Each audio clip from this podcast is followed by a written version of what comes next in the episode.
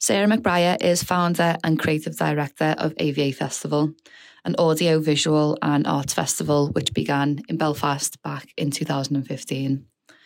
AVA is now already one of the most credible music events in Europe, and Sarah was very generous with her insight into how she's achieved that. We spoke in depth about how she created AVA back in 2015. She told us how to build a sellout festival in year one, which not many events can do. We discussed the key things that you need to nail before you start a festival or an event.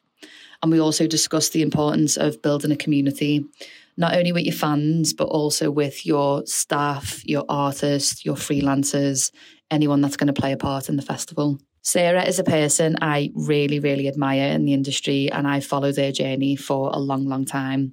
So it was a real honour to be able to sit down with her and find out her secrets to success. And I hope you enjoy the episode.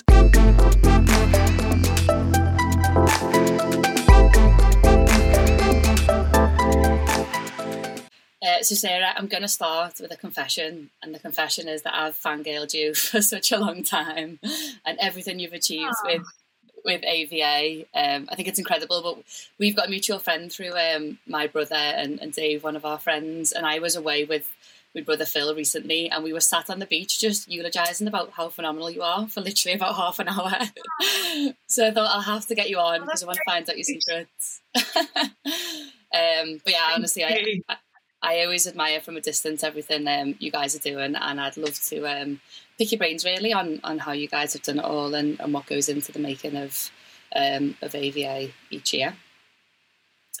It also struck me that I hadn't personally seen, just from my experience, another female promoter start a festival of this scale on their own, and just looking at your journey instantly, I felt more related to it, um, and I thought it was really inspiring everything that you've done. So um, yeah, I'm really excited to get stuck into the agenda today. I'm really nosy, by the way. I'm very curious, so I just want to I want to really use this episode to understand how you deliver to such high standards on all fronts. Because when I think about AVA, um, it's everything from from the lineups that you book and and having such an unwavering commitment to booking emerging talent and balanced lineups, which I know is isn't isn't easy as a as a booker.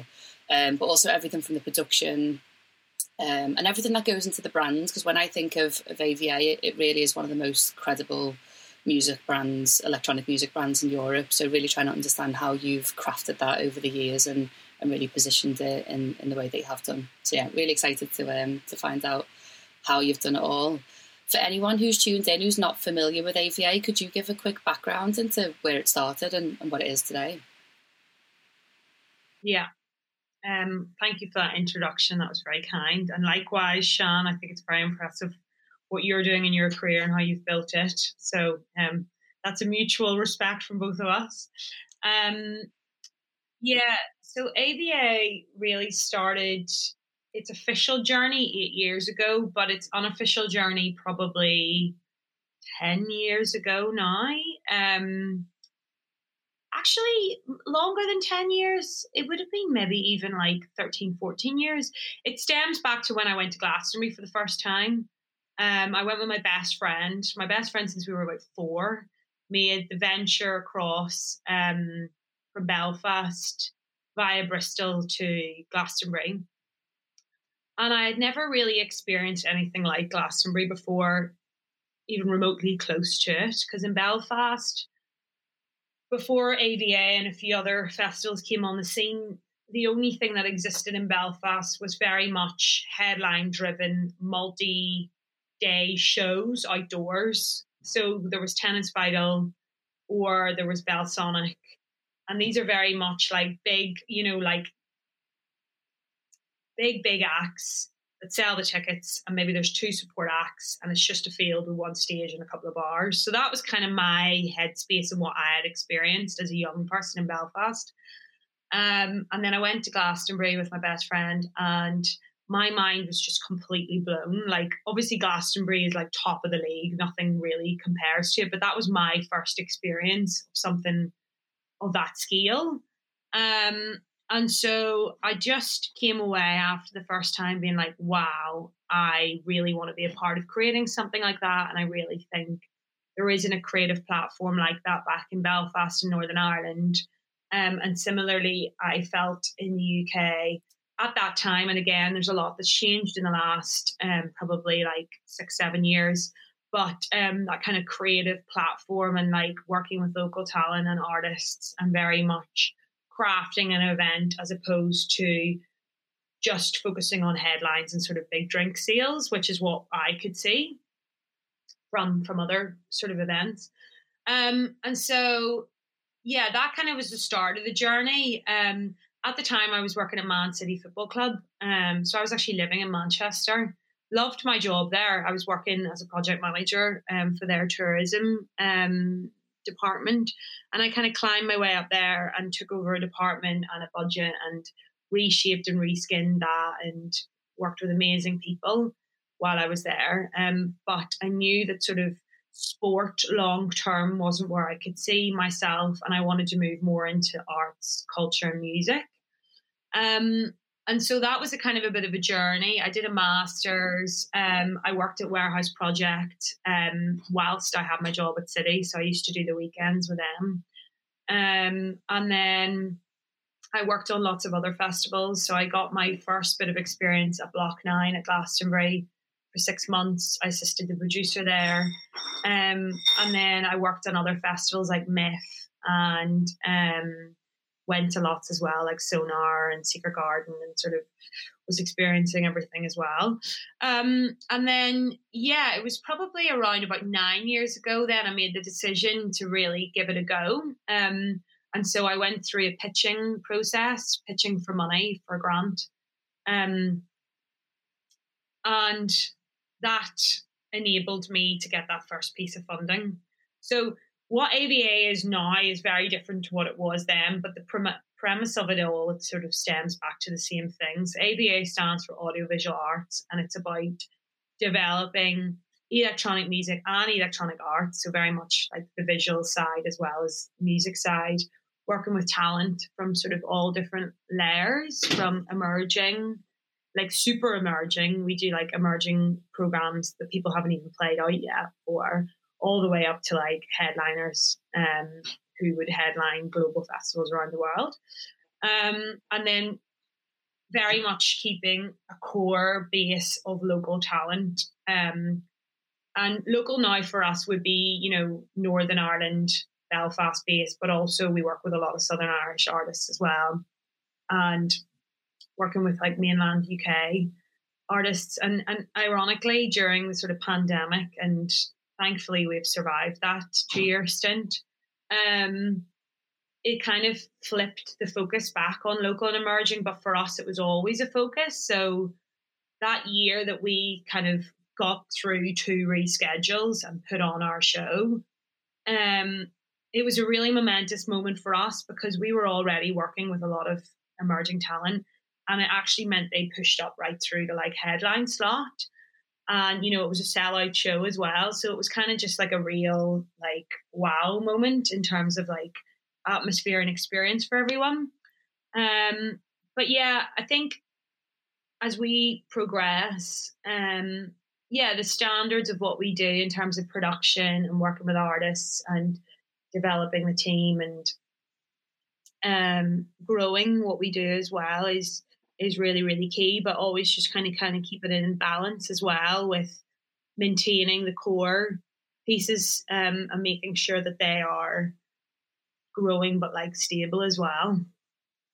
What what i don't know if i answered your question there. No no you did you did. I, am interested to think understand what came first. So you're starting a new festival from, from scratch. Have you got a lineup in mind? Is it the production in mind? Is it the venue? What comes first It's a good question.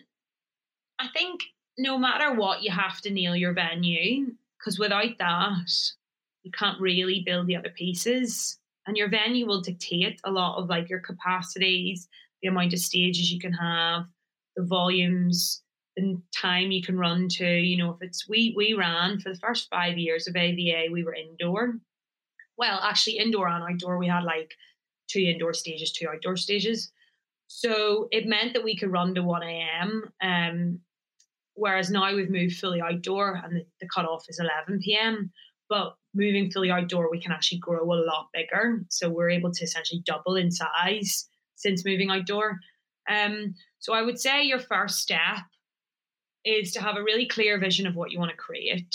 So, like, what is your like ethos? What are you doing this for? Like, I think festivals that start without that nailed and don't understand what they're doing in all four, that's where you can really quite quickly lose your way and lose your audience. Like, we've actually it's been amazing to see the journey of our ticket holders as well. We've actually kept a lot of ticket holders across the years and they would return and then we like basically grow by adding more. And I think a lot of that is because they see the change in the festival, but there's a real commitment to like what we are about and like what the core of it is. So I think like it's important to start with like why are you doing this? What's your ethos? What's your like whole purpose? Um, and then also, yeah, like where's your location? Like where's your home? So if it's London or if it's Manchester, Liverpool, Belfast, like where are you going to start? Where can you see like growth? And I think, you know, I think one of the big mistakes that I've noticed from seeing my own journey and then seeing other people starting is like they bite off more than they can chew at the beginning. And the reality is, it's an extremely complex thing to make work. There's a lot of people involved, there's a lot of personalities involved, there is a lot of like things that can go wrong and there's a lot of things that can go right but there's there's a lot of challenges and the reality is it takes time to get that all right and to sort of balance it out. And unless you've got maybe 10 years under your belt of knowing how to do this and knowing what to do it's a, it's an, it's quite a high risk thing to start. So like our whole journey has been just growing it incrementally year on year. We didn't start where we are now. We started in a warehouse on the docks of Titanic with a growth plan, but very much like, let's get this off the ground, nail it, you know, do an amazing job, and everyone walk away and say that was great. Um, so yeah, I think like venue, your whole purpose, um, developing like who's in your team and like how you're going to build this. Because I actually think the lineup can come after those pieces you know, really you can't start putting out offers and developing who's going to play for your festival until you've got those other pieces sorted first. So yeah, I think that's really like stage two. So you mentioned it, it, it being a huge risk. You know, before you you launched year one, did you did you test it with anyone? Did you get feedback from anyone, or did you just kind of fully back the vision and and go for it? Uh, Um, when you say tested, do you mean like have conversations with people about whether they think it would work, or do you mean like just doing a small? Both. Yeah. Yeah, I mean, yeah, no, I spoke about it with loads of people. I was really open about it, and um, I even talked about it with my competitors, which is hilarious. Most people don't do that. um, actually, I mean, again, this is uh, challenging industry to navigate let's say. It's it is a very competitive industry um, and i actually had an existing you know relationships with a lot of people in the industry and within um, belfast. So for me it was actually more about being open. It was more about saying i want to start this i want to do this this is what i'm planning to do this is when i'm planning to do it. Um, and actually it worked to my advantage being that open because I wasn't trying to step on people's toes. I wasn't trying to create something that was like a huge event from the get go. It was like, I'm trying to build something here. There's going to be a lot of benefits for other people in the industry and for talent. Um, so yeah, like I spoke about it quite a lot before it even became public um, and got a lot of people's advice and thoughts. Some of it I took on board and some of it I didn't. Of course, the competitor said, Don't do it, you'll never make it work. that ironically drove me much harder to make it work. Um, I feel like I could guess who um, would be as well. Yeah, yeah. um, but no, no, we have a really good, like, I have a good relationship with everyone, and it's it's all like it's all fun and games in in to a degree. And obviously, it's very serious and it's a it's a big industry. But um, in terms of like relationship management is really important as well. And I think, you know, I actually think it's important to um maintain and and, and be quite open because especially we saw during the di- uh, the pan- pandemic how important working with your partners and your competitors through these periods is, you know, and we spoke quite regularly with a lot of people who were doing something very similar. Um, but yeah, no, so I spoke about it and had those conversations, but no, there wasn't like a test bed really. It was very much get off the ground in year one. Um, and there wasn't a, a great expectation in terms of making lots of money or, you know, um, I didn't set out this huge sort of target or anything. It was more about like just getting it off the ground, doing it well, and then growing it. So year one, you get the lineup out. At what point did you know this is this is probably going to go quite well? This this is on track to sell out. Like two months before the event. I mean, it wasn't like far. I mean, two months before the event actually is pretty good in year one. Um, but yeah, we we locked Boiler in, which was the first time they'd come to Ireland.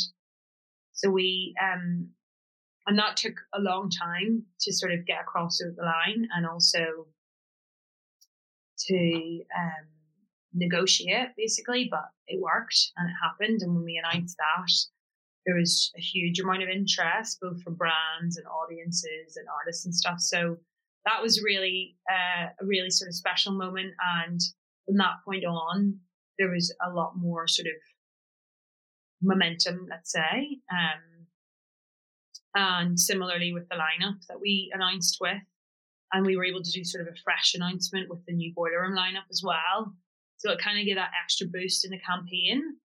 Um, and then yeah, it all it all thankfully went to plan.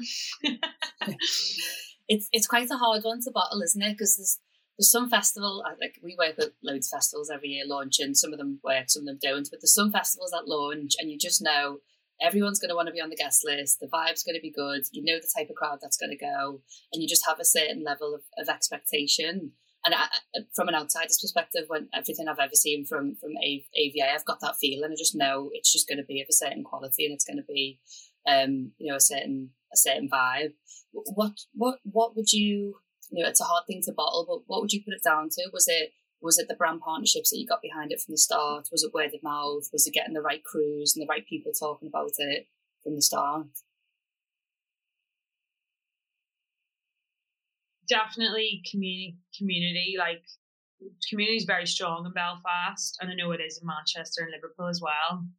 Um and Glasgow and Edinburgh. I mean, it's different in London, I guess, because it's more of a transient city. But um, community, I think, is really key to like a successful festival, and that's like with your artists, with your staff, with your um, audience as well. So we put a lot of energy and investment into that, and um, getting the team right, getting the lineup right, getting the location right. Getting the location was really important. Um, and then, yeah, having real momentum in your campaign. I think it's still continuously something that you just have to get right. If you don't have momentum in your campaign and you don't excite people and make them realize that, like, this is a really special event and you can't miss it, um, then you know, there's it's a competitive landscape. There's a lot out there. You know, there's a lot of options. So it's why we continue to evolve, but why we really invest in certain areas. Um, production design as well, um, and how we communicate and sort of like give brand loyalty to like long term audiences and you know, pre-sales and ability to like sign up and get early access tickets, all those kind of things are really important points to build your sort of long-term audience. Did you find in, in year one, so now you mentioned what AVA was originally when you first got that, um, had to go through the pitch, it, it did change a lot. Did you find in year one you were still adapting what, what AVA was? And I guess when, when I'm trying to get at with that is is the idea of brand as well, um, and just understanding this definitely is AVA and this definitely isn't AVA.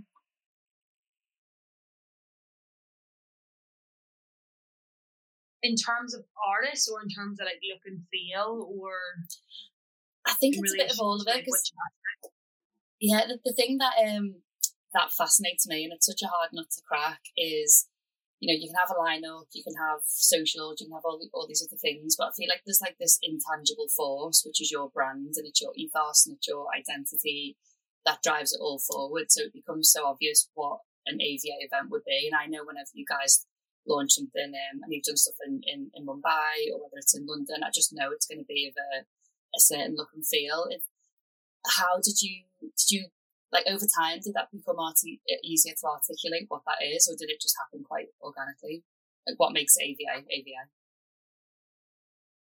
yeah so um there's so many layers i guess to it you know i think everyone who we employ or engage whether they're freelance or um or who we book. Um there's definitely an understanding of well if I if I take back before artists and sort of say within the team, yeah, there's definitely a, a belief in like what we're creating and a sound and an interest and we we have lots of discussions about you know different approaches to production look and feel um, artists, and it has evolved as we've had to get bigger.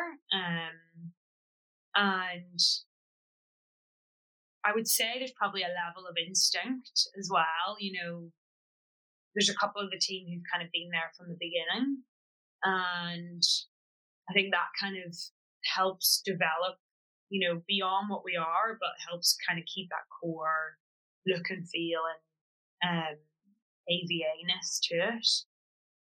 I would say like a lot of it probably is quite instinct, quite gut feeling. Um, there's definitely areas that we're wanting to develop, which mean that we can develop what we're doing, but not having to broaden too much our musical sort of genres. You know, we can broaden what we book, but at the same time, we can work further on like the visual aspect or more with like technology or on the conferencing side. So because we're not like a venue, we're not kind of limited to having to do X amount of shows with different talent and pulling in X amount of tickets. Um, so yeah, I think that it's it's it's weird. It's not really like a set formula. It's kind of more how it's evolved. I think. Mm, it's it seems quite instinctual. It seems like something that has come from the founding team, but it's I guess your job is to radiate that to anyone that you know that you bring in, whether it is freelancers or the artist or, or people that you work with, and just making sure they kind of understand where that's come from. Yeah. And and when you moved on to I guess year two and year three, year three, and it kind of went from strength to strength what was the process behind making sure it was fresh? How did you maintain hype? You mentioned that a lot of return customers, uh, sorry, your, your percentage of return customers is pretty high. Um, what went into that? Was it, did you simply spend more budget? Was it scaling up the lineup? Was it trying to be more inventive with, with, your marketing? Um, so for the first three years, we were in T13, which is the docks where the Titanic was originally built, actually. Um, in an old shipping warehouse. So we started there as like one day, two stages. Then the following year we were one day, four stages. Then the following year we were two days, four stages. So we grew and then we reached capacity at that venue. So we then moved to the B and Q, um, which is the largest B and Q in Europe. Well, was the largest B and Q in Europe. Um, and that was an epic venue. You know, it was literally this ginormous warehouse. I mean, the square footage we had, both indoor and outdoor, was phenomenal. There wasn't anything else like it. So we were able to like play about with design and production, look and feel, and crowd flow. And so there was an exciting journey with our venues and our growth that I think kept people really excited about what it was going to look like because we were only happening once a year as well, it wasn't like we were happening regularly. There was such an excitement about seeing like what we're going to be like next year. And obviously, as we grew, then we were able to expand the level of talent we could book as well. And then the pandemic happened, and we had to reschedule twice. And then we thankfully had Boucher Road playing fields booked for the September period, and we had to take a punt. Like it was, it was one hundred percent a punt in terms of knowing if COVID would calm down enough to allow us to go ahead. Um, anyone who works in this industry will know that there was just so many unknowns, and I think from my perspective, we were ready to take that jump. We were ready to go from being an indoor to a fully outdoor festival. So for me, it was the right time to sort of take that jump and it allowed me to build the team in a way that started to transition because to that point we had only worked sort of indoor multi-venue with indoor and outdoor sorry but with a more team that had delivered on that level whereas going fully fully outdoor you're then really exposed to the elements you're exposed to more site challenges. You know things like wind can stop your event. So i've seen that with Houghton and affects other festivals. So um, I actually recruited a new site manager and event director um, who came with sort of 10 years experience of running these big outdoor shows. And with that, um, also recruited some other um, key roles and recruited a health and safety and COVID management role as well, so that that piece was like fully managed in terms of staying finger on the pulse because it was continually changing. And thankfully, that team just worked really well and gelled really well together. And we delivered a sold out outdoor festival, and it was like incredible. I don't know how, but we got amazing weather for two days. Um, we've lucked out. I'm I'm scared to even say that because obviously it is like a, a, an element of luck with the weather. Um, and I think just our journey it's it's interesting. It's another reason why I think having that journey is a good thing rather than just trying to start really big. Because ultimately, if you start more than you are, you're not really leaving yourself a lot of space to like develop and grow and excite your audience. So it's another reason why I would be in favor of doing a similar approach to us. Um, and then, and then we actually took a Titanic back to Titanic, um, which was a big decision, um, but worked really well. Um, we took it to the dry dock and the slipway, so it's actually across the road from our old venue, fully outdoor, but it's got the most stunning backdrop. So you can see the city of Belfast, you can see the Titanic building, and then you can see all the boats coming in and out of the water, and it's right on the docks. Um, and it's got this really nice mix of like urban city. There's some grass, there's the water, the sun sets over the city. Like it's just kind of really iconic sort of location. Um, and then also we started to broaden our programming. So we started to work with like acts we wouldn't have booked before, like New Dad, Enola Gay, Mura Masa, Big Pig, but then also very strong techno, house, disco, um, our boiler room stage, um, and develop new partnerships with the BBC. We've actually worked with them now, like really solidly in the last two years, and we've started doing BBC Sounds, which sits on iPlayer. Um, so yeah, like to sort of just develop a lot of kind of core pieces to the festival. Um, and our ambition is always to sort of continue and grow and change our production and help like evolve something exciting and new. I think Glastonbury does that extremely well. Like I've been to Glastonbury now eight times, and every time I go back, there's something just completely new that I've never seen. Um, and you feel like you just can't even get around it all. So I think that's really important, to be honest. If you happen once a year, continuing to evolve and keep it fresh is almost like how you survive. Yeah, completely. Are there any other festivals that, obviously, it's like aside from Glastonbury, that you wish you'd started, or what are your kind of ultimate inspirations when it comes to festivals? Um,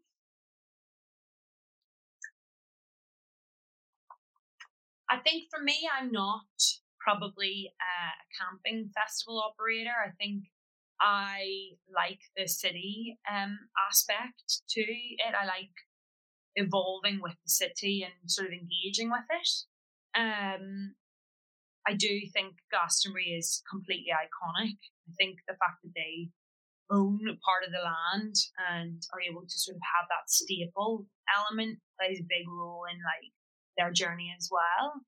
Um, in terms of other festivals, I would have liked to have started it's a difficult question. Um,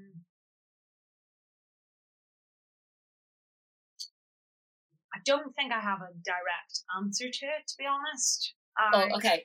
I'll flip the question. Are there any parts of certain festivals that you've um, you you quite like? What's yeah, I mean, I love commissioning. I like commissioning new work.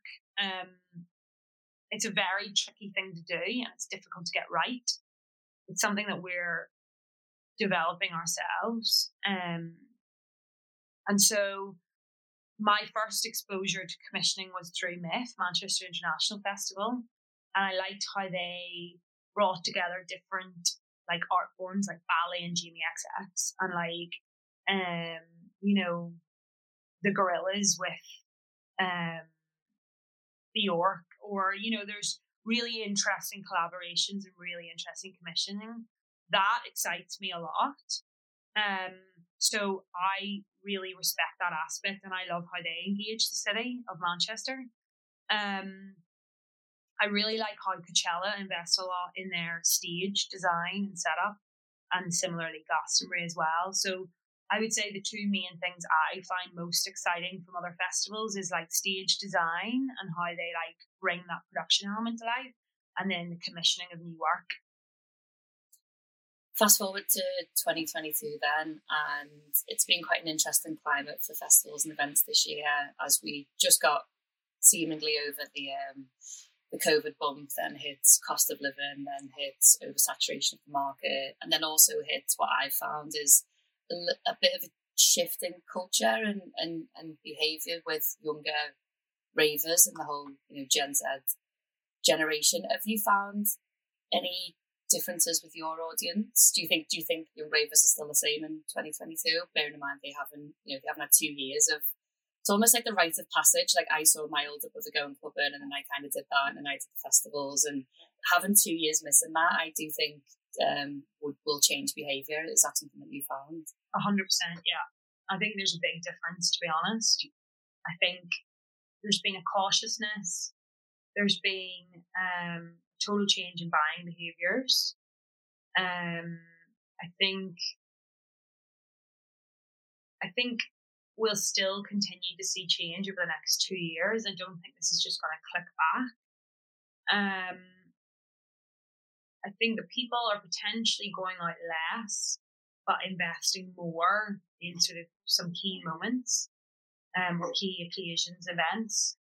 Um, I'm not I'm not across, you know, it because I don't run a club or a venue to that detail, but I think what we were used to, or at least I can talk for myself, what I'm used to was, you know, going out multiple times a week, um, being a student and going to all the parties and the house parties and like, you know, all the different layers that came with it. And so without being missing for two years, I think that it's it's changed the dynamic. But I think we've also seen a huge amount of really positive change from when I started doing this, which is eight years ago to now. There's so many more females in the industry. Bookings and the talent out there is so much more diverse.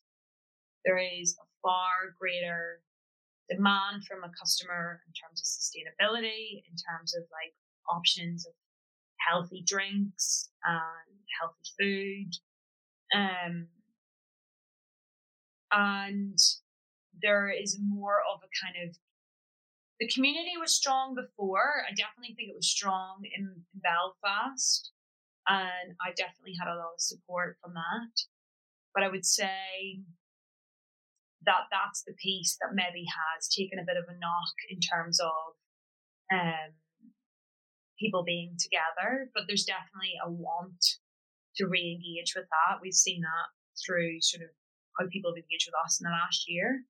Um, and then in terms of cost of living and cost of developing and running stuff, it's it's it's a difficult balancing act at the minute. And I think it's going to be really difficult over the next year or two. I think because we have a sort of very core budget and like this is what we deliver as like an absolute base. We're very experienced now and we understand what that is and we understand where to sort of build in contingencies. I think if you were starting out, that would be a real challenge at the minute because what you might forecast now, it could be a different price next year. And if you aren't able to build in that flux with also how many tickets you think you might sell, it's just, it is challenging. Um, so I do think it goes back to just being cautious about how much growth you want to see and um, don't undervalue how much you need to build that team from the get go and like how that evolves as well.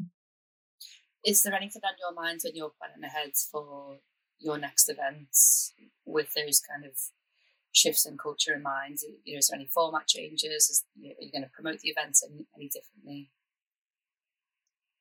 Um, no, not really. We're looking at doing some changes with AVA London, which is very much in the mix at the minute. Um, we're looking to evolve that.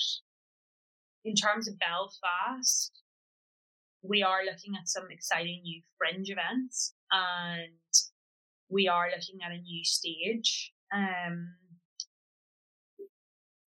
and then we've just launched a new event called Connections. So it's a club based event and it's multi city. So it's Glasgow, Dublin, and Belfast. Um, and we're discussing with other cities about adding to that. So we're kind of now focusing on like London, which is like a, the biggest part of our conferencing program now sits in London. Um, and then obviously the club shows and other shows around it. Belfast is like a big outdoor multi-stage festival. We also have conferencing, fringe, um, and we're looking at commissioning works within that. And then September is very much club based, like multi city, and like building out where we operate, like in other cities. Okay, cool. Excited to um, excited to see that unfold. When you reflect back on on everything since AVA launch, what's been what's been your toughest moment and what's been your most rewarding moment? Um, I would be lying if I didn't say there's been quite a few tough moments. I think um, I think that you know you mentioned at the beginning being one of the few females. I think that's been a challenge for me. Um, I think that I kind of underestimated the challenge of that, and then the more you're in it, the more it can. I think um, in, in what in what sense? Built, I think you know I'm a real advocate of wanting more females to join the industry on um, on the sort of organization promoter side of that. Um, but I still think that's still something that is developing in motion. It's just not it's not equal yet. You know, I think we've seen a huge growth in artists but I don't think we've seen a huge growth on the other side. Um, and probably the most challenging moment me navigating venues has been difficult. Um, navigating the pandemic was very difficult. Um, I think that I've become comfortable in the unknown, which in some ways is a scary place to become comfortable in. But I think that's what you kind of do whenever you operate um, in what we do, I would say that if you aren't comfortable with unknowns or at least navigating unknowns, then I wouldn't say this is the job for you because I've been doing this for eight years and I would say it's very much about having comfort. Obviously, you know, you become very experienced and you become able to navigate for those reasons, but I would say anyone who's been doing this job still wouldn't have known how to navigate a pandemic because, you know, we never kind of done that. I know that was the same for anyone, to be fair, but I would say that, like, there is quite a lot of change that happens and um, you have to be quite comfortable with that. Um, and then I mean, this last six months has been challenging as well. You know, I think, I think everyone thought getting through the pandemic would be um, be the main challenge, whereas I think the saturation, the bottleneck, sort of multiple shows and reschedules has been a real challenge in terms of talent. Um, and then I guess for the the wins, you know, I think get, surviving, getting through those those tough years, um, seeing it grow, the press that we got off the festival this year, um, what the boiler room's become now. It's like a really massive partnership now between the two of us. Um, Skin on Skin boiler room there is potentially one of the top three ever recorded in terms of like the amount of views it's getting and sort of viral content, which is just you just you can't obviously buy or plan that. That's just through years and years and years of like refining and developing and working and obviously booking the right talent. Um, that always felt quite synonymous, synonymous with the festival because um, the clip that always stands out that I remember was Orla, one of her first, maybe it was not the first boiler room she did for AVA, and then the Space Dimension Controller one. It just was so yeah, iconic. Yeah, and you can't plan for yeah, that. So iconic. No, and you can't, and you never should plan for that stuff. Like you just don't. You just do what you do, and you do it well, and the rest happens. Um, yeah, and that's the thing. You know, it's it's funny because you get an instinct. It's kind of what you said. Like, you know, how do you create that sort of AVA brand? But after so many years, you get an instinct for like what works and what's really gonna um, fly. But at the same time, it excites me to be able to evolve new aspects and genres and elements within the festival and I do think that is part of like our growth journey as well which is important so it's it's definitely a balancing act um and I think it's exciting how much Belfast has come along, you know, on a personal level. I think where it is now to where it was before, it was, um, you know, people might not have seen it as a real destination to go to this kind of event. Um, and people really do now. You know, we get a huge traveling audience. Um, for me, it was amazing to see so many people from the south come up in the last year to two years. Well, since we've been re back in action after the pandemic, we've had a huge amount of people traveling from across Ireland, and some of these people have never been to Belfast or the north.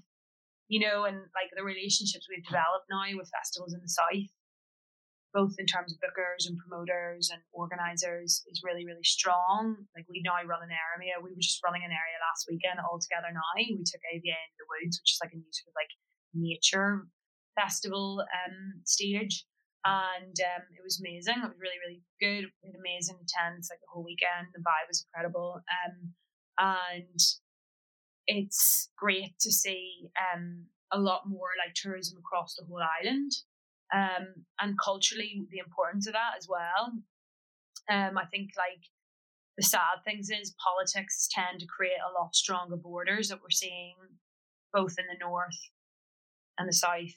We're seeing in England, Scotland, Wales. We're seeing across all the way to Europe, and these festivals don't create those; they do the complete opposite. And it's why culture and investment in arts and music is so important. Um, and and it's without a doubt a key player in helping to develop those things. You know, those are the conversations I have all the way to the top of like council and the tourist board about how much creating environments where young people can meet other people from across essentially, you know, one island and across the UK as well. Like it's so important.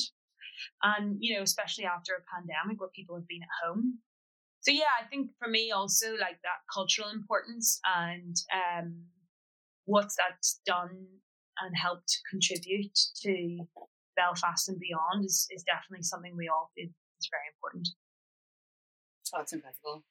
Um, listen, Sarah, thank you so much for, for giving us your time today, and you've been incredibly honest. Um, you give us a, a, real insight into to your journey and, and how you've built everything at AVA. But also, I think um, you know talking about trying to get more more women into the industry, but you know, getting women into more more senior roles and, and more on the promotion side. I think your journey is is a, a, great blueprint for that, and I hope we can get as many people to um, to listen to this as possible. Because I think it's um, yeah, it's incredible what you've achieved, and I can't wait to see what you guys do next. Thank you, and thank you very much for having me, um, Sean, and um, all the team at your end. And it's great to see businesses like yours growing so much and contributing a lot to um, developing the whole marketing um, and and insights and everything that you guys are doing as well. And I would say like having that knowledge. I know that a lot of your team obviously have been across the warehouse project and multiple festivals as well. And it's exciting to see a lot of the professional organizations that like make the industry grow and happen just evolving as well. So um, likewise.